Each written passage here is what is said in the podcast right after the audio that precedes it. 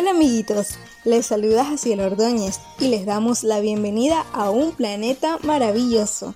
Meditaciones para menores escritas por Vicky Redden y las hermanas Dee Litton, Reed y Joel Reed llamada Bienvenidos. Aves mesoneras. El texto bíblico para la meditación de hoy 20 de febrero se encuentra en Lucas 12:24 y dice así. Fíjense en los cuervos, no siembran ni cosechan, ni tienen granero ni troje, sin embargo Dios les da de comer. Cuanto más valen ustedes que las aves. El rey y la reina de Israel eran muy malvados. De hecho, la Biblia dice que el rey Acab hizo más cosas malas para provocar a Dios que todos los reyes de Israel juntos. Era un hombre verdaderamente malo.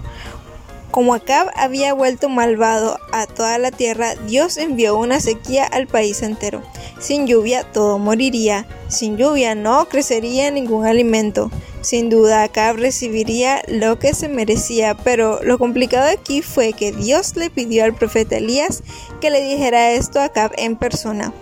¿Te imaginas el miedo que debió de sentir Elías al darle esta mala noticia al rey? El rey podría ordenar que lo mataran.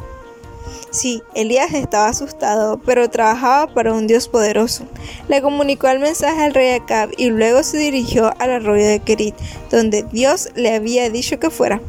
Dios tenía un plan maravilloso. Cada mañana y cada tarde unos cuervos, que son unas grandes aves negras, visitaban a Elías y le llevaban comida.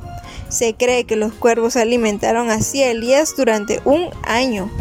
Dios pudo haber enviado ángeles para alimentar a Elías, pero en su lugar eligió grandes cuervos negros.